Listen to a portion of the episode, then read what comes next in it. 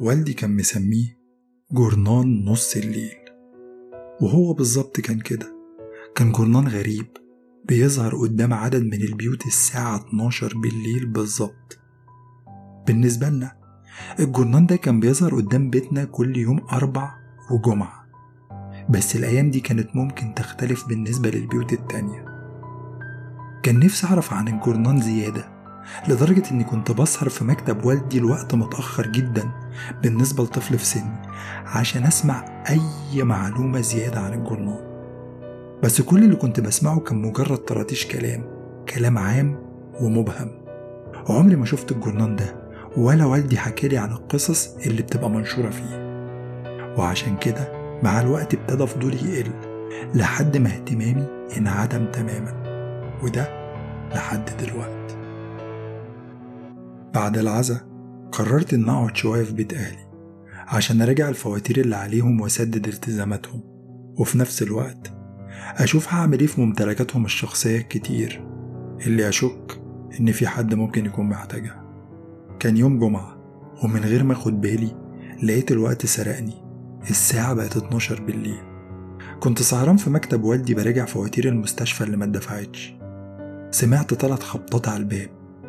بصيت على ساعتي. الساعة 12 بالثانية. غريبة. رحت على الباب وبصيت من العين السحرية. مفيش. ما لقيتش أي حد. أول فكرة خطرت في بالي إن ممكن يكون حد من ولاد الجيران بيلعب. رن الجرس وطلع يجري. بس هو ما رنش الجرس. هو خبط. لفيت المفتاح وفتحت الباب بالراحة وبصيت يميني وشمالي وبرضه مفيش حد. لما بصيت لتحت لقيت محطوط على المشاية جورنان أو حاجة شبه الجورنان. بالراحة وأنا واخد بالي جدا مديت إيدي وشلت الجورنان بصبعين زي ما يكون متغطي بمادة سامة بالظبط. كان لونه أسود تماما.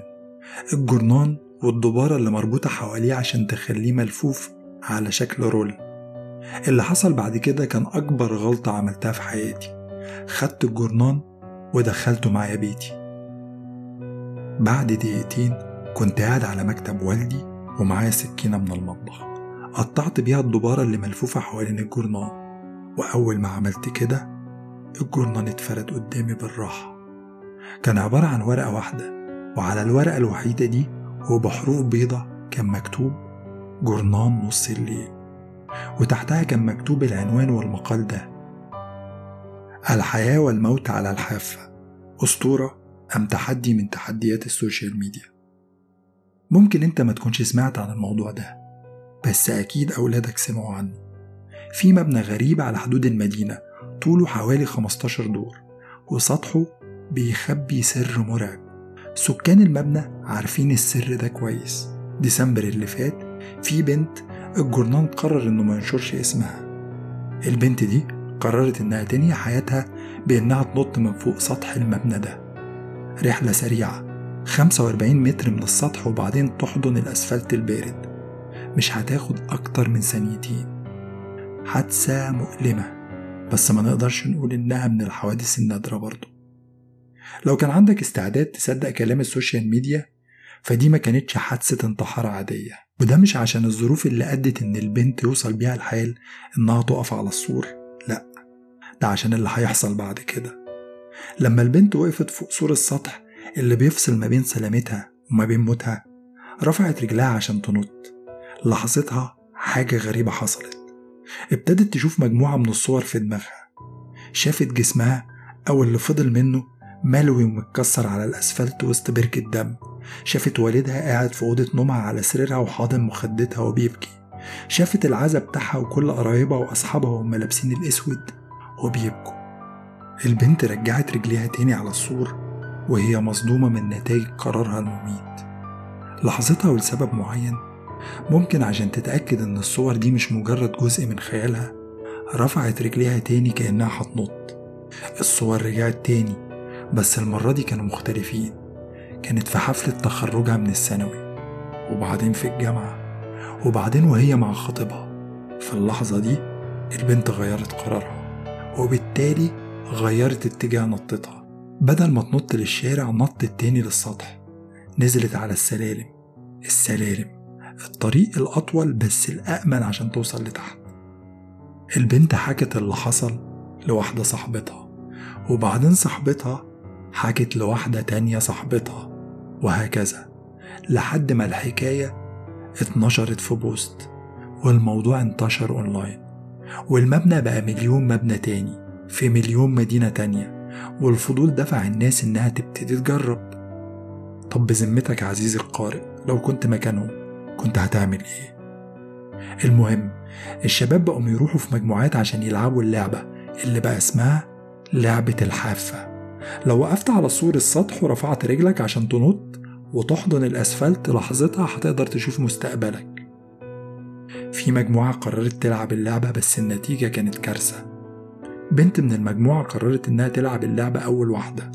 طلعت فوق السور وحطت رجليها بره وعلى طول ندمت إنها عملت كده. صحابها بيقولوا إنها بدأت تصرخ. عينيها اتفتحت على آخرها وهي بتبص على حاجة مخيفة في السماء. وبعدين بصت على أصحابها. حاولت تمسك واحد منهم زي ما تكون كانت عاوزة تشده معاها وهي بتقع. بعد يوم كان فيها عزا وأهل وأصحاب لابسين الأسود وهم بيبكوا زي ما البنت الأولانية شافت بالظبط. وبدل ما الموضوع ده يخوف المراهقين ويبعدهم عن اللعبة دي العكس حصل والقصة بقت أسطورة وبقت جزء من القصة الأصلية.